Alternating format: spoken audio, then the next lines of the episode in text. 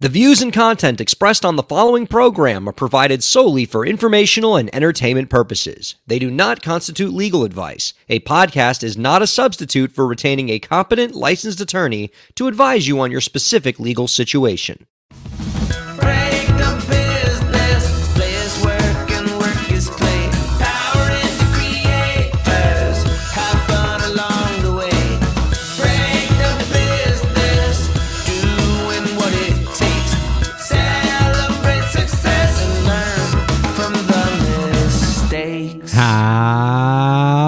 How's it going, everybody? Welcome to the show. It is time for Break the Business, where we empower indie creators and have some fun along the way. I'm Ryan Kairalla, and it is a pleasure to have you here this week.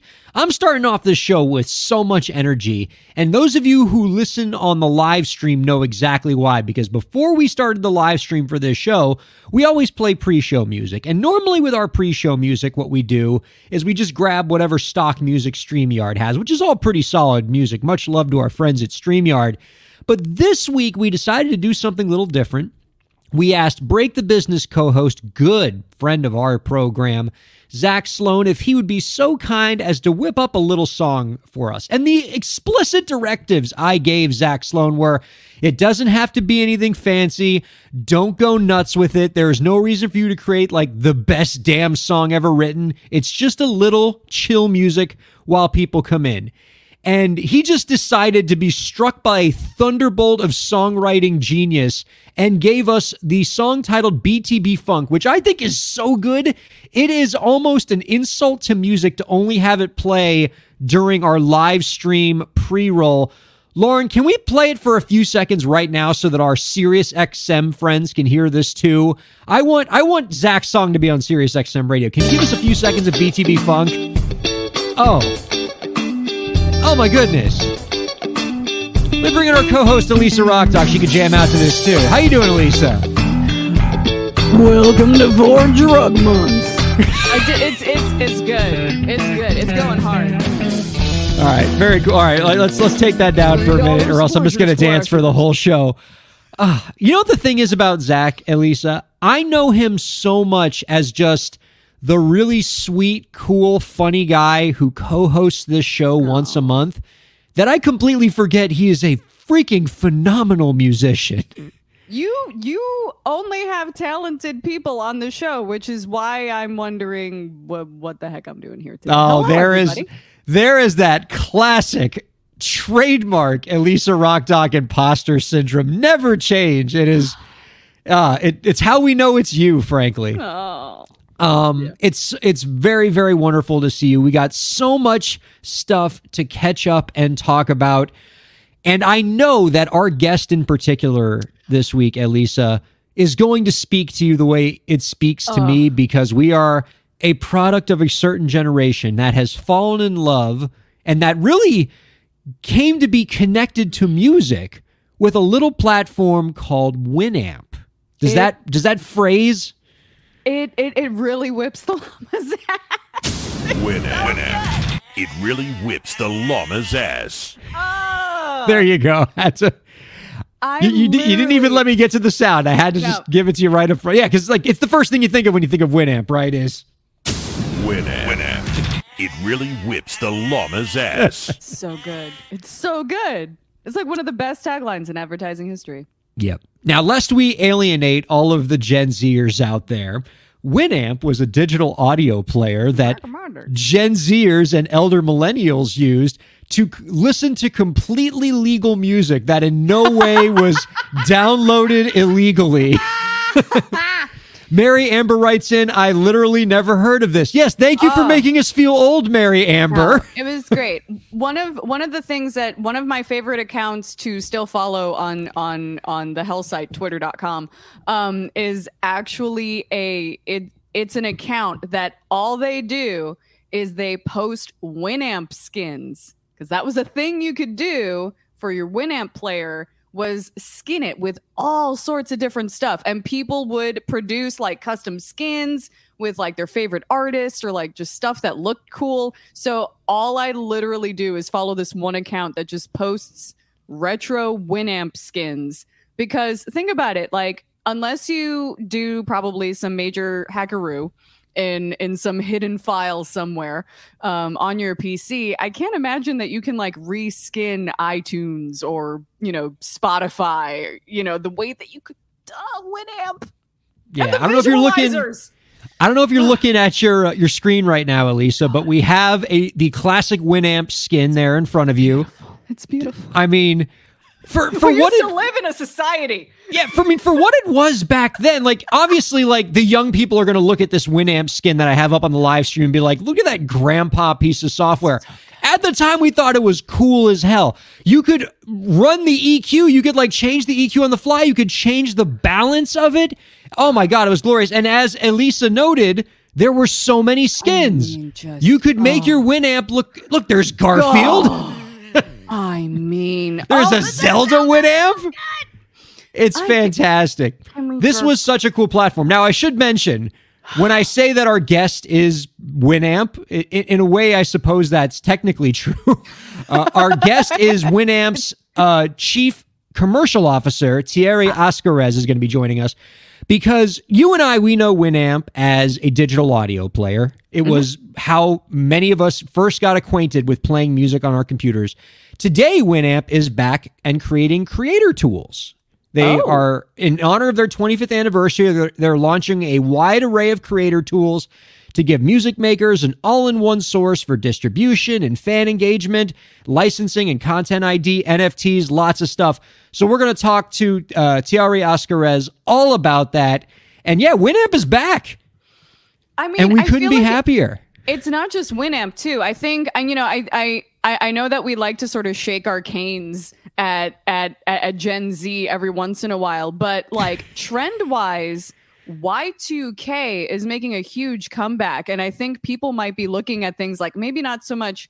I don't think we've hit compact discs yet. Like, I'm not sure if people are, are doing mix CDs on Walkmans just yet, but we've definitely seen like a cassette revival. And I have a feeling that, like, as we pull away from more public squares and do more sort of micro communities, um, I think more people are going to be retreating into this sort of like Y2K neo Luddite, you know, maybe things were simpler back then kind of thing. So I don't know.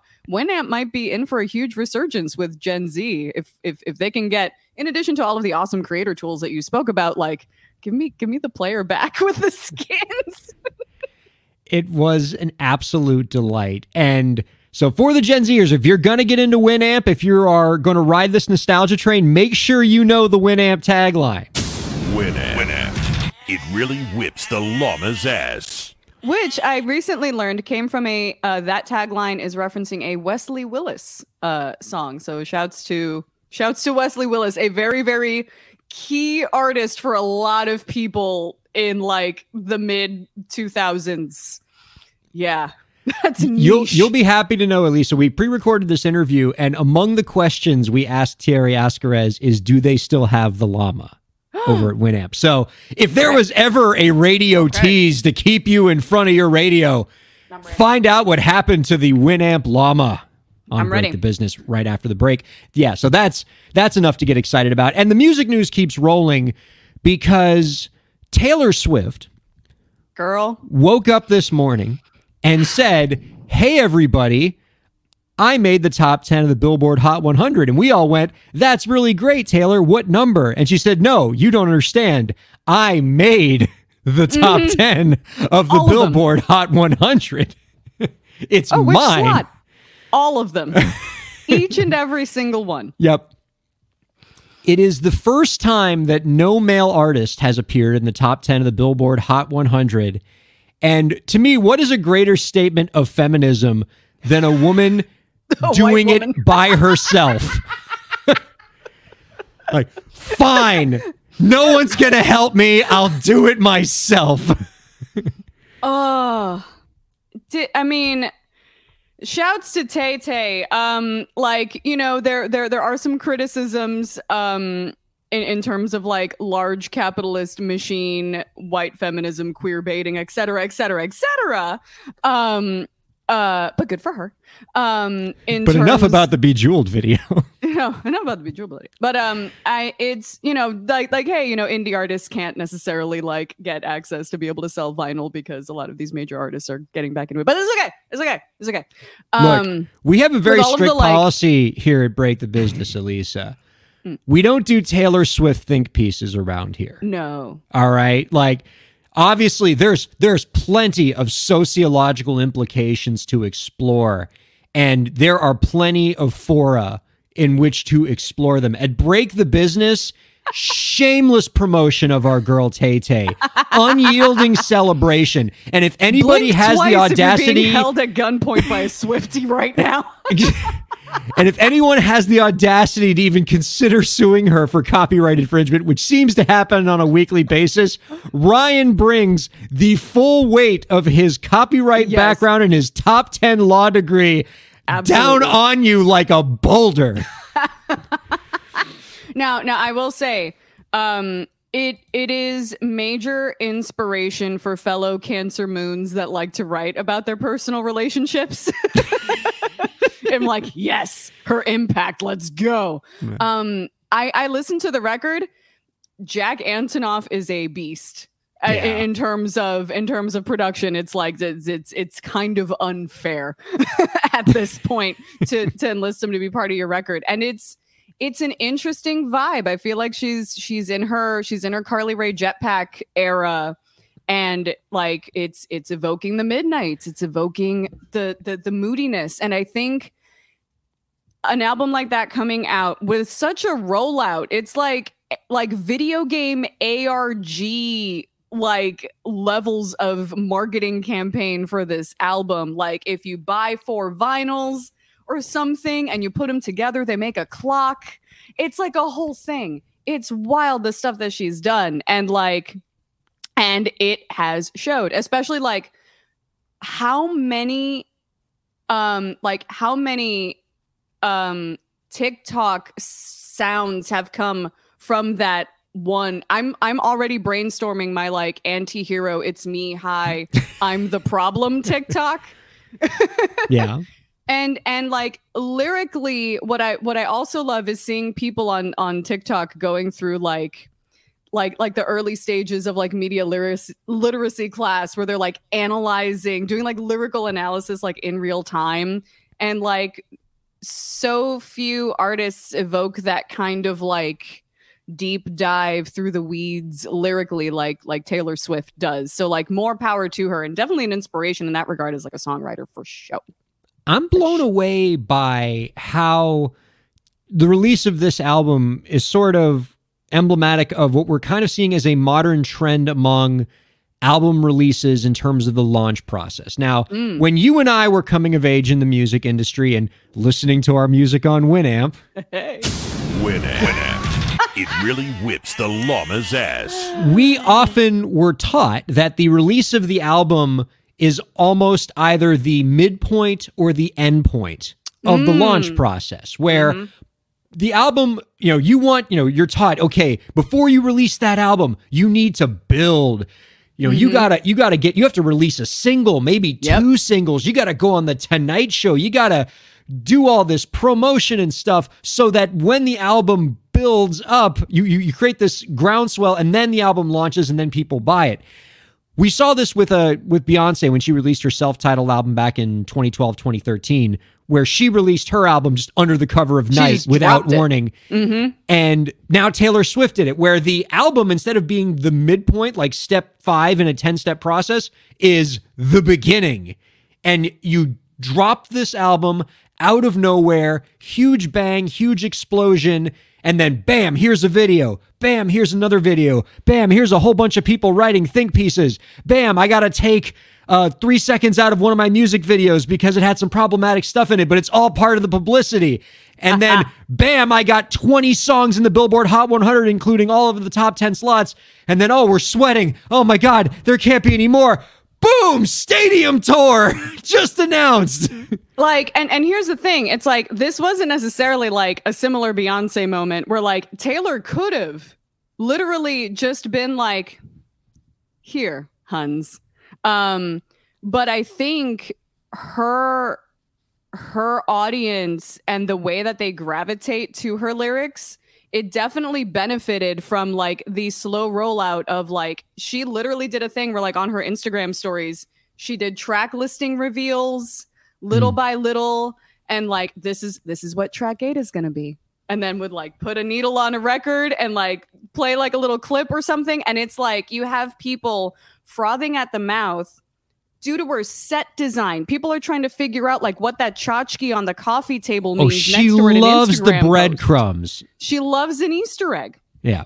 she loves an Easter egg. And so like she benefits from that kind of like slow mis- it's it's literally an ARG. It's like it's like I'm I'm I'm doing geocaching like I'm like I'm doing a scavenger hunt whenever whenever it's Taylor and like she could she has the the cachet to do it but that is a girl who knows her brand and her brand is is her lyrics and and her storytelling and the vibe that she creates and she knocked it out of the park It is inconceivable that an artist takes all 10 slots in the top 10 of the Hot 100.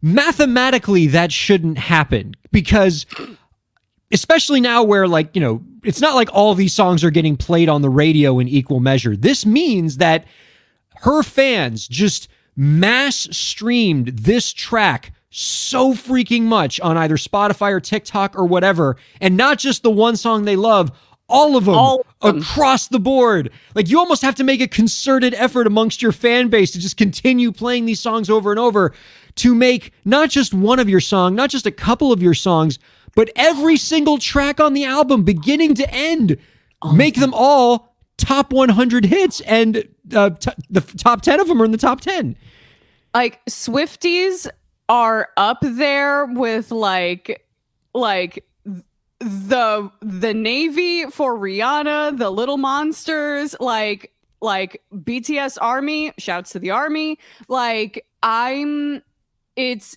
like you you don't even have to tell the Swifties to run it up, hotties. yeah You know what I mean? Like like you don't have to tell them to run it up. They're like, this is our girl. And I think especially since the whole debacle with her re-records and like her not, you know, being able to make money off of those original recordings as much, like people are taking up arms for her and Yeah. being like, this woman has been mistreated.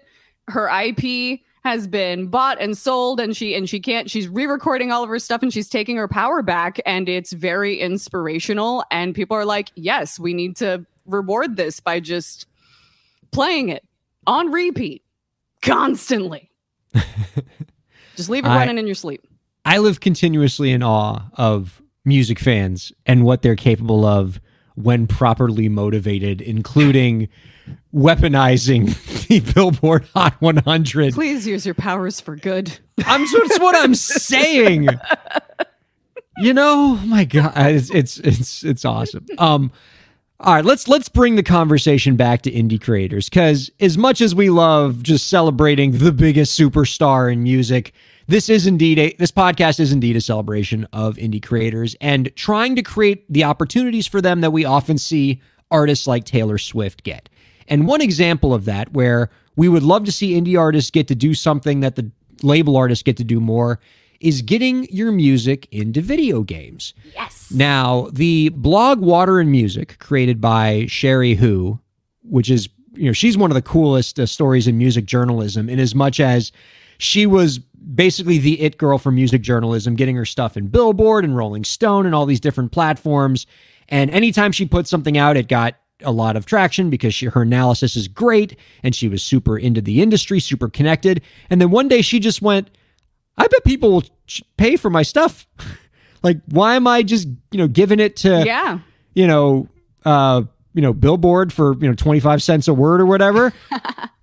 I'm creating a platform. We're locking it behind a paywall. I'm going to get like five or 10 of my other journalist friends. And I bet you'll pay $20 a month for it. And people like me do. And so Hey. Now she's got this platform called Water and Music, which I highly recommend. And there was an article that came out recently, Elisa, that I wanted to talk with you about. Don't worry, you don't have to pay the twenty dollars a month. I'll give you the summary. Um, the article is talks about the licensing opportunities that are available for independent artists in video games and how indie creators can get into that field. And I know that that's something that you are personally acquainted with because you have gotten a number of your tracks placed in video games. So I think as we talk about this article, I'd love to kind of get your own personal perspective on some of the advice that's in here and uh, kind of get what you think about it and maybe hear a little bit about your story so you can inspire some of the uh, indie creators out there. So the article talks about how this is an important sector to get into, not just because of the financial opportunities, because you know, depending on where you're placed, there could be a lot of financial opportunity, or really you're just getting paid in exposure.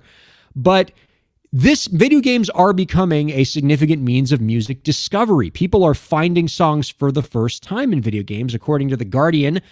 25 to 30% of people now get new music and encounter new music from video games first.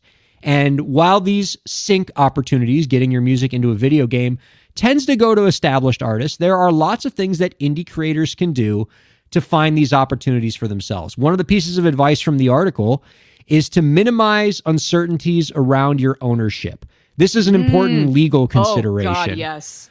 what you know i tell artists that they need to have if they if they want to do anything in sync whether it's video games or otherwise you want your title to be as clean as possible a music supervisor does not want to get involved with you if you don't if you can't clearly say who your co-writers are. Where's the split sheet? Where does the money go? Who are the mm-hmm. publishing companies? Does every you know is is every percent of this thing accounted for do i have to chase all of your co-writers to get them to sign off on this sync or is everybody all set and ready to go have you licensed your rights to somebody else and you didn't tell me the more that you have as clean title as possible so that a music supervisor, whoever's uh, taking care of the sync licensing for a uh, video game, knows that your stuff is all set, clear, taken care of, the easier your life's going to be. So make sure that if there's any uncertainty around ownership with respect to your song, make it certain or don't even try to get something licensed. Absolutely. And and I would say that is because like the like I I love to joke, but it's it's sort of true like video games are held together with duct tape and spit. And a lot of these moving parts um move real fast and way faster than you can and if your stuff is like a little nebulous then like we are going to pick something that we can get in here like now. Um so you don't want to like miss out on on your opportunity just because things maybe got a little bit complicated and you know might mess with the development timeline potentially so That's great perspective, which, by the way, we're getting because not only have you gotten music placed in video games, so you know this from the musician side, but you've also worked in the industry, so you know what it's like to get a game launched. And that's really great perspective. This idea that, like, hey, we're already kind of doing enough stuff fast and loose in the video game development process that we don't need your stuff to be fast and loose as well. Yeah, and um, you know, also it's it's like it's it's a matter of um like fit and then also like you you never know if somebody just might like listen to your thing and be like this would be awesome and then someone else is like ah. and then that's Yeah. and then that's that's that is that is how that is that is how the decision gets made sometimes but also it's like what is going to be like cheaper and like less of a pain in the ass is is often like art art is a business. And and that includes video games as well as music. You you referred to the uh, video game creating process as uh, being held together with duct tape. Daniel Neruda, our commenter, writes in the duct tape has actually been moved to post release due to shipping delays. yes. This is this is an early access build. A 1.0 is coming way later. Another tip from Matt Ombler's article that I know you you muted yourself sir don't mute yourself that's the other tip Hello? yes and you're back I'm gonna pause him muted. and pop Okay. in while he fixes it. It appears his mic input switched, so we went to a uh, Another sound. How Yes. are you, Elisa? I'm great. Um, another thing that I was going to say, there, there, if, if, if folks saw me like laughing a little bit when Ryan was, oh, there he is. is he back? Can, can, oh, Nope. In the meantime, he gets that fixed, there was it was something uh, kind of interesting when considering submitting your music to a video game. If you know the video game that you are submitting to, keep in mind um, what the rating for that video game is, because I believe. Don't quote me on this. It is entirely possible that Desert Bus VR got rated T for teen instead of E for everyone because my song Don't Stop featured at around hour 6 on the Desert Bus radio station features suggestive lyrics.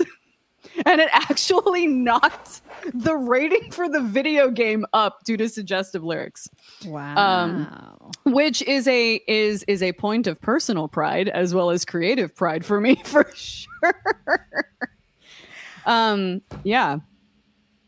And to and to that point too if for whatever reason um uh you are into music games that point that ryan first made about making sure that you're clear to license this thing that it isn't owned by another publishing house or like the mechanicals are over here but the songwriting stuff is over here and then divide that up between however many songwriters and band members you have think about that think about how much money a company could potentially pay and how much money a band might particularly want. Divide mm-hmm. that up amongst all of the possible stakeholders of that money. And now you'll see why maybe some of your favorite songs haven't quite made their way into certain music games yet. It's because you have to contend with lawyers and other band members, and also some people that are just like, I don't want my songs in video games. Like, there might be people that are just like, I don't want my songs in commercials. I don't want my songs in video games. Sometimes they don't understand. Um, and so anybody, you know, yelling at a music game like, "Where'd you put you put the Eagles in?" And I'm like, "Oh, honey, if you can, if, if you can pay enough money to get the Eagles, and then get all of them agree to agree to the licensing for that song, I would, I, I, would- love to see it. I would love to see it. But Um, that opens a door for indie artists, though, too. Because if you're looking at if a lot of the big name people are making it more complicated, you go back to the we go with what's easiest for us. And if you're an indie artist, even a solo indie artist, and you've got your paperwork in place and your your raw data, and you're like, anything you need, I'm here for you. I'm by myself, but here's a release that you know we've already, you know, the more you can take off of their plate, the more they want to work with you. So Honestly. yeah, take advantage of that for sure. where is he? Is he back with us? Nope. Maybe. It's not Hold back, on. and that's. Let and- me and hear you. that's Ryan, you still there? Um, hello? Hey! You can't hear me. You got We me. We can. Yes. He's Oh, back. thank goodness. The captain's back on the ship. I'd like to be able to tell you what happened there, but I don't know. I had to just reset everything, but glad This is to what be happens hearing when from you have a new child in the house. Live like, television, baby. He might not be Yeah. crawling yet, but he finds a way to just like get into things. but very good vamping. I heard every word of it. Um, the- Hey. the, next piece of advice that we want to talk about that I know Elisa can speak to is if you want to get your music into these games, you have to network. I'm going to quote directly Yes. from the article here. Quote, independent artists would do well to attend gaming conferences to learn about the game industry and meet developers. There is a thriving independent mobile market within the video game industry, and development studios for mobile and independent titles are often small and don't have contacts in the music industry. There is an opportunity here, then, for independent artists to not just license their music into games, but to write original music too. One of my favorite things about you uh, in the gaming industry, Elisa, is pretty much down. everything that you've accomplished, you got by pounding the pavement and networking. All, every job you got in the industry, every placement opportunity, you were at the conferences, you were meeting the people, you were using social media like a champ. So, are, are are you th- are you saying amen to what Matt Ombler here is saying about uh, networking? Yes, those those were the Daves. I'm trying. I'm, I'm trying to find that like you know 2013, 2014 oomph again. Um, but it was literally like it, th- this was mostly for um, getting access to developers to interview for my PhD work, um, but also like to get my foot in. Um, I ended up um, figuring out that some conventions will let you in if you can't necessarily afford a badge or something. Some uh, will let you in with a media badge. And so part of my hustle was finding places where I could write enough articles to then get said media badge to get into E3, which was not a consumer expo at the time. It was industry and media only. So that's how I got into that. Um, and getting into those gaming conventions, seeing where those folks hang out, there's usually like, especially at places like PAX or some of the bigger ones, there's an entire section devoted to just straight up indies. Um, and so do that bob and weave and find those folks, um, especially if you maybe are school aged, etc. Maybe you go to your game development section of your university and see if there are any people, any students developing video games that might need music for it. Um, so even like at the collegiate level, um, you know, much less at like the bigger industry level, and and B, sometimes people love because it's good PR.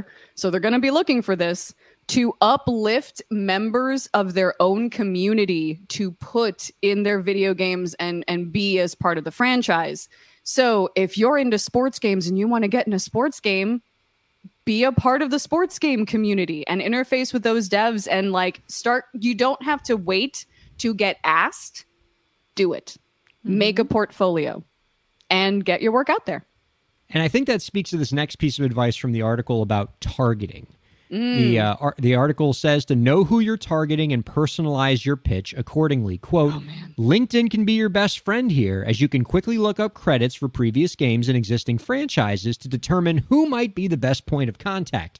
You can also look at credits for video game trailers to find out which music consultancy companies were involved. Yes. When you reach out to a given contact, explain why you think your music is worth listening to and why it would be a good fit for future music projects they may be working on to show you've done your research and understand not only the game you're referencing, but the person you're reaching out to for help.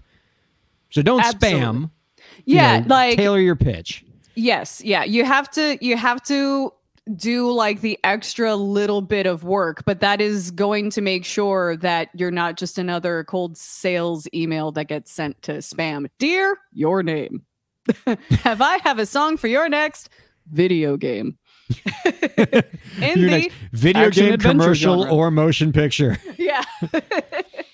so like be, you know, it, I think one of one of the things that sort of like I'm trying to do is I kind of like find my lane because I I get attracted to like the shiniest things so easily is like find the find the thing that's going to also make you like authentically happy um and you're authentically going to want to work in um uh, because otherwise like there's there's going to be someone that shows that kind of passion that is going to get that gig other than you I love that. Kind of. Now, finally, last piece of advice make your music visible, publish on as many platforms as you can, improve your visibility, and increase your chances of discovery. And make your contact information visible. I can't tell you how many music supervisors have told me, I love this song that I found. I went to their website, couldn't find an email address anywhere. No contact form, no socials. I don't know how to find this artist. I and it, it it happened to me when I was an influencer manager working for a video game company, and I'm like, I'm literally sitting on Steam codes for video games. Put your contact information in your bio so I can send you it. Oh, like help me help you, help me help you. And honestly, so much of this is like learn what it takes to get your music placed, or or, or get you know whatever it is that you want to do try to figure out what jobs that everybody who has to deal with you has to do and then figure out how to make all their jobs easier. I like that. Yeah. And with that, let us take a quick break. We're going to have Winamp C CO, Thierry Ascarez, joining us. Don't go anywhere. Keep listening to Break the Business. Ryan Kairalla here. I hope you're enjoying the show and I hope that you're getting a lot out of it. I do what I do because I care about creators like you. A lot. I've dedicated my career to helping creative professionals, entrepreneurs, and organizations move forward. I do it by hosting this program, and I'm also proud to do it in my legal practice. If you're a creative professional looking for solutions oriented legal services to help you further your goals, I'd love to help. My firm RKPA does contracts, commercial law, copyright, trademark, and more. Visit rkpalaw.com to learn more. That's rkpalaw.com. Ryan A. Kairalla, PA, Miami, Florida.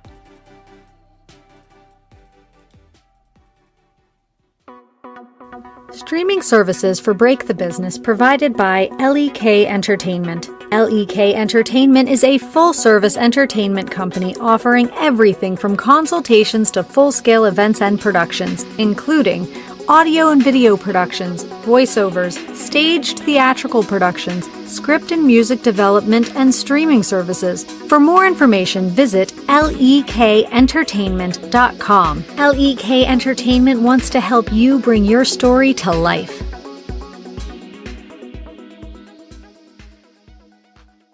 Thanks for supporting Break the Business. If you have a question or topic that you want us to discuss, email us at breakthebusiness at gmail.com.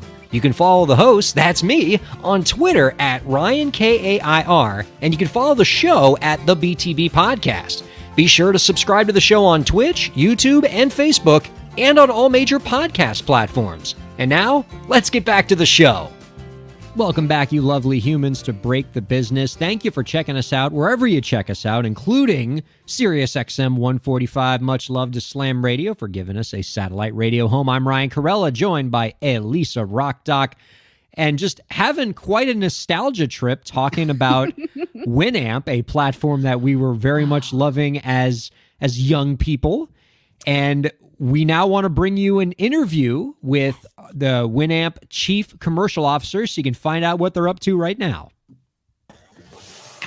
We are happy to be joined now by our guest this week. He is the Chief Commercial Officer at Winamp, the digital audio platform that recently celebrated its 25th anniversary. Recently, Winamp announced that it will be launching new creator tools to provide music makers with an all in one source for distribution, fan engagement, licensing, content ID, and more. You can find out more about the project, including how to sign up by visiting winamp.com slash creators. We are happy to welcome Thierry Ascarez onto Break the Business. Hello, sir. Hello, Ryan. Thank you for having me. I'm thrilled to have you. I gotta say, I loved Winamp growing up. It actually helped me fall in love with music because it was my first digital audio player. It was my first introduction to listening to music on a computer. You must hear that a lot from elder millennials and Gen Xers, right? Yes, indeed, a lot. Every day we have emails coming in, love messages, every day, indeed. it has a special place in a lot of people's hearts. It was it was a great digital audio platform. I remember it was really user friendly, right? You could change the EQ settings and everything. You didn't have to be an audio expert to use it, and it really came along at just the right time as people were getting into digital audio. And it, it again, it has a special place in my heart. Which is why, and I say this in the nicest way possible, so please don't take this the wrong way. I honestly thought that Winamp had died a few years ago because I didn't hear much about it. I saw some articles saying it was sold to various people, but you're telling me Winamp is still around? It's still doing some really cool things? Yes, live and kicking. Yeah. Releasing, releasing new new platform product soon, very soon. That's great to hear. Like I, I need to know that something that I love this much is still in our lives. But I but most importantly, I, I need to know this. Do you all still have the llama? We still have the llama. It's in our garden. Uh, it's we feed him every day. Uh, he's very happy and he's ready to to be back uh, online as well. I would hope so. I mean, I mean, I don't know how long llamas are supposed to live, but I'm I'm glad to know that he's still around there and a an important part of your corporate mission. Let's talk about Winamp's latest focus now, which is not just on the digital audio side, which is how many of us know Winamp, but now on this new launch of new creator tools. I'm curious, what inspired Winamp to uh, get into the creator economy, to want to create some tools for creators? Um, yes, it's you know it's um, it's the it's the music industry state of today that's make made us realize that something needs to be done for creators. We've been in the music industry, the digital audio industry, for more than 15 years. Winamp was acquired by um, a Belgian holding back in 2013. Uh, that holding is, you know, really active in digital audio. We have offices in, in Europe, but as well in, in the US. And so the, the, the state of the music industry today is not the same as 10 years ago. 10 years ago, really the, the streaming was booming. It was really a new model, but it has evolved in a situation which is very complicated for independent, small, medium creators to make a living out of just streaming. So that's the, the situation we've, we've noticed. I mean, we're not the only ones. Of course, it's everywhere and we believe that Winamp could be, you know, a player in that new economy, that new era of the music industry. Um, as you said, it's a very strong brand. We still have 83 million active users um, on a monthly basis, so across the world. So it's a very big, uh, you know, user base, and uh, of course, music uh, fans, music lovers so we believe Winamp has it was you know innovative with the MP3 being the first player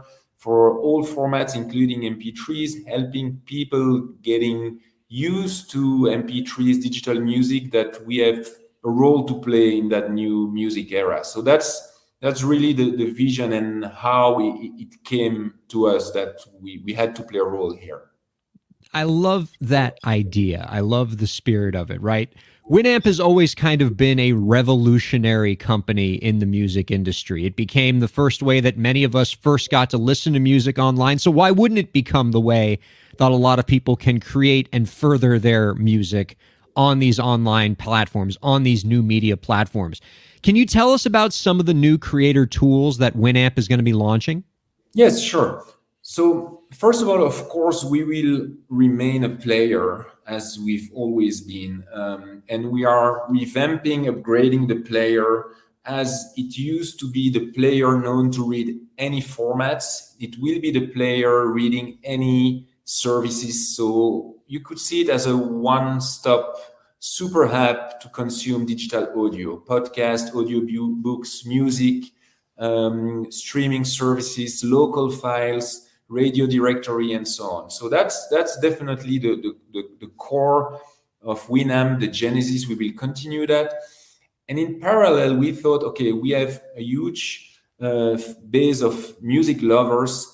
Let's use them. Let's have them connect directly with creators. So let's have the fans connecting directly with creators. So that's why we thought about creating Winamp for creators. And Winamp for creators is is a platform, online platform, where as a creator, you'll have access to different tools, different services. We see it as a as the wallet of the artists, of the creators, really helping the artists to aggregate every services they are using for the flow of revenue, the administrative flow for their career. So, for example, they will be able to distribute their music, to license their music, um, they will also be able to, and that's the, the, the main innovation, the, the one we're really excited about, um, creating tiers and selling, promoting their content under different forms of, of, of tiers. So, for example, you know, a, free tier, a newsletter, and one track per month, and then you'll have a,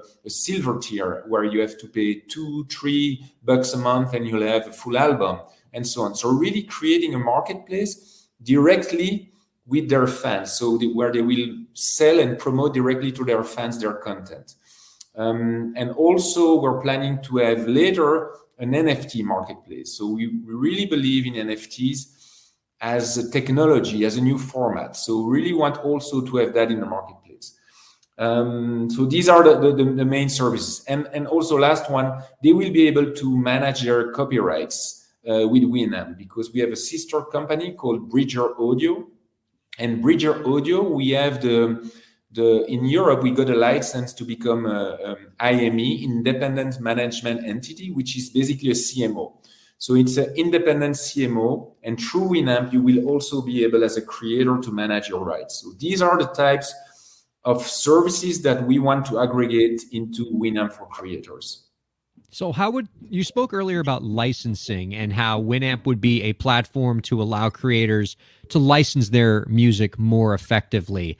Yes. What does that look like in practice? Are, is Winamp uh, creating a licensing platform? Is it setting up licensing agreements?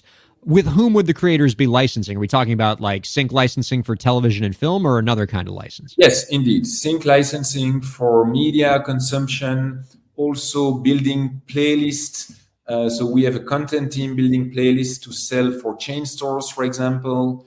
Um, so that type of licensing, exactly. That's an exciting prospect. So you really are trying to be an all-in-one source for creators where they can distribute their music, managing manage the license, and connect themselves with their fans, including the uh, 80 some odd million users already on Winamp, which is uh, great to see. You really are not kidding. Alive and kicking as a platform. That's fantastic. Yeah. So I would assume that the big component of connecting artists with fans on Winamp is going to be this fan zone tool that you're rolling out, which is you all Yes. have branded as a place where creators and music fans come together. Can you tell us a little bit more about that? What does this fan zone look like in practice? Yes, so we, we call it the fan zone, and it's really the place where we will have listeners slash fans being able to connect directly with the creators. So the creators will be creating, uploading their page, their environment on Winamp for creators, and then they will publish, push what they want. As I said, the tiers, their content uh, on the fan zone. And as a listener, I have access to my fan zone when I've subscribed to an artist, and that's it's all in one platform. It's it's you know it's winamp.com. Everything is is there, but these are the different environments, and the one in the middle is that fan zone marketplace where the two communities can connect directly, and that's what we love. It's really the idea of transparency, di- di- di- directly connecting control for the creators, control and transparency. This is really what we want to to offer and and to support the creator um, community, but also to support the listener. They can choose where their money goes, um, who to pay, who to support. So that's that's really the the idea of of Winamp, uh, the new Winamp. And how many of these creator tools are available right now? Because I know we're like right into that launch process, right? Yeah, so we, we've opened um, what we've called the Creator Pass. So as a creator, you can go on winamp.com and we ask for your Creator Pass. So you we are now aggregating creators. We have almost 6,000 creators, but we will be launching the platform mid-January. So really now collecting different creators, finalizing the platform, beta testing the platform. We're in the process of doing all of that. And mid-January launching uh, Winamp for creators and, and the whole ecosystem with the fan zone. Excellent. And you all can find out more about these creator tools by visiting winamp.com slash creators. Our guest is Thierry Ascarez, the chief commercial officer of Winamp. I grew up with them as being the digital audio platform of my childhood, and they are back and they are providing new creator tools to uh, create so that Winamp is the place where you don't just listen to music, but it's an ecosystem where music is created and enjoyed by musicians and fans. You love to see it.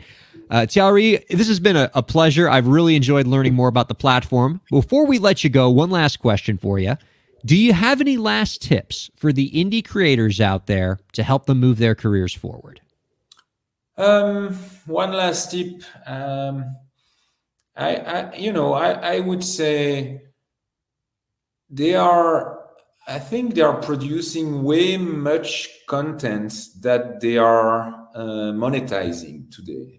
For example, with streaming platforms today, you can push one song, two songs, but of course, you have a lot more. You have demo, you have acoustic versions, you have live versions, um, all of that. So I think there is a great opportunity for them.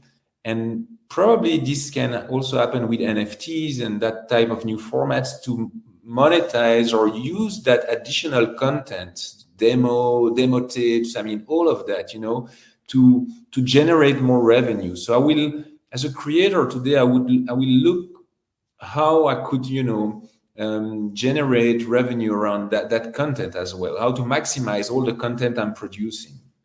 That's a great point. A lot of creators, if they don't already realize it, every track you create can act be multiple tracks because you can create those tracks in different versions, different formats, uh, remixes, and the more content that you can create, that's just more opportunities for fan engagement. And your fans might actually wind up falling in love with a different version of your song than what you think as the original official track. I, you know, uh, there there are a lot of Radiohead songs where I often feel that way, where like you know the actual version on the album is great, but like for example, the song "Videotape."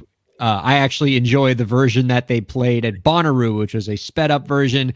And I think there's a lot of people online that are like, that's the one I like. And you don't get those opportunities for fan engagement unless you get those other versions out there and create more opportunities for your content to connect with fans and to maybe use platforms like the Winamp creator tools to help make that happen. So, uh, love it. Great advice. Yep. Thank you. Absolutely. Well, thank you so much for hanging out with us this week. Thank you for uh, letting us know about what's going on with Winamp. Happy to hear that uh, it's still around and doing some really cool things for creators. Please don't be a stranger. We'd love to have you on again real soon. Thank you very much, Ryan. Goodbye. Oh, that was awesome. Yeah, does it, it it gives you the nostalgia feels, right? You feel like you're right back there. It's 1999. Um and you know the the Dolphins Oh. are playing good football. and I am and I am listening to a version, an acoustic version of Gin and Juice by someone who is very much not the String Cheese Incident, nor Dave Matthews Band, nor Phish, but all of those were labeled on a not so um uh upward uh citizen facing streaming service at the time. Without God, mislabeled tracks were uh anyway. Before we bid adieu to everybody, um, I want to get an Elisa career update as we like to do whenever you're here. But before we do that, I have to uh, quickly ask you this: as the only Twitter verified person in the Break the Business universe, I am curious: will you be paying eight dollars to keep your blue check going forward? Hell no. I have been creating Twitter is the only site where people are creating content for free. TikTok, Instagram, Twitch, YouTube, everybody and their mother has a creator fund except Twitter. And I am I have been giving you gold for how many years and you are going to charge me? Me? No, thank you. Join me on co-host. Like bye. That actually brings me to my next question for for the musicians out there who might be curious and have a wandering eye towards other platforms in light of news uh, Yeah. about Twitter and maybe want to look into some other social media options either as a replacement or as a supplement to what they're already doing on Twitter. I mean, we all know the you know the Instagrams, Facebooks, whatever, but what are some other social media platforms that you are interested in? Yes. Um in terms of like like a creative professional, whether it's like audio or visual arts, um TikTok is fantastic. Uh you can go live on it, but you also have the ability to like hop on a trend if it fits and it's authentic to you and your brand and your niche of content. Um but also like be able to show process stuff in real time.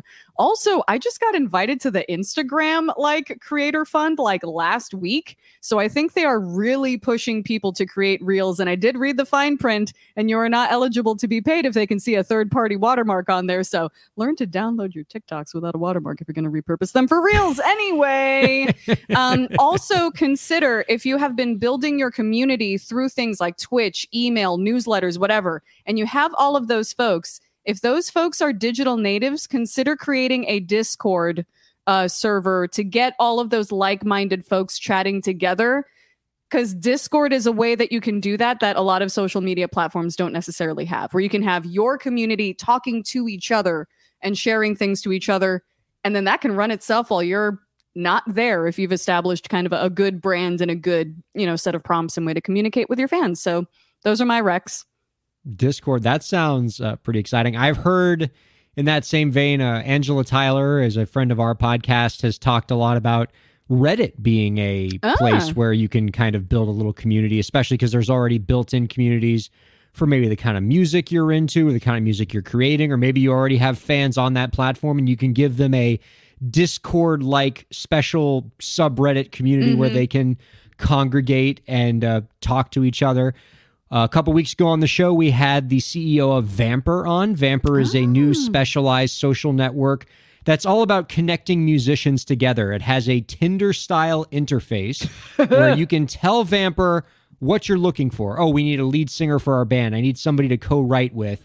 And you can set it for, you know, 100 miles from your home, 50 miles from your home. And then you get a bunch of people who are looking for something similar, and you can swipe left or swipe right. You can listen to a little bit of their music to kind of get a, their vibe. You can go on their Oh. socials. That seems a, really efficient way to get connected to creators, and it has a lot of other tools as well. It has a little bit of uh, of TikTok in it. It's got some education platforms. You can check that out. That's Vampr, V A M P R. Might be worth looking into, especially because uh, when we had the CEO on, he was a very nice chap. Tell us about your career, Lisa. You told us you booked something. You have that booked something smile on your face. and we want to Ah. hear all about it. I mean, I mean, she loves to be booked. She loves to be booked. Not busy, just booked. um, I I got booked again. It's it was an interesting thing because I uh, hey I don't remember if I auditioned for this or not. Um, what has been very interesting is that I have created headshots. I listed myself as a voice actress first when I approached my agency, and then I was like. I got an interesting haircut. My eyeballs are big. I'm visually interesting on camera somewhat. So m- maybe we could ride the face and body until the wheels fall off in addition to the voice. Why not? if if if if you got to check, you know what I mean? Just just uh, until the wheels fall off. So so I got headshots with with with different, you know, personas. Um, and I got a call from my agent that was literally like, "Hey, what are you do- Hey, what are you doing Friday?" I'm like, "What?" Um, okay, so you got booked for this thing.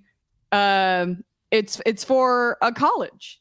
Um, and essentially, um, one of the you, you want to talk about like authentic and like you know living living within your niche as a former uh, college educator and high school educator that is very much in my wheelhouse. Um, so I think I, I I booked a few VO lines um, where where I probably get to talk about when enrollment is happening. I imagine. Um, but like it's it's great. Some of the auditions that I've been getting are are fantastic. Even some of the on-camera stuff, it's it's wild. Um, and I know that like video game and anime feels very sexy and you get to go to conventions and that is kind of where you get like the fans coming at you and asking you to sign stuff. But like commercial work is its own it's its own little bit of fun. Um I don't know. Don't don't don't discount the kind of like um less less flashy versions of voiceover because you never know if you can if you can enunciate and sound between you're in your 30s and 40s um authentic but not announcery. And enunciate but not too much and you got just a little bit of vocal fry. You could you could you can book yourself some decent VO work. Don't knock the potential VO fan bases you might get coming out of higher education, right? Like you got your anime conventions or whatever, but I bet you do some good VO Mm. for colleges. You start going to the college conventions, like the you know the college accreditation Oh. conferences and things like that. All of a sudden, you got a bunch of like vice deans for advancement coming up to your table. Oh my god, I loved you in that commercial. Can I get a picture selfie?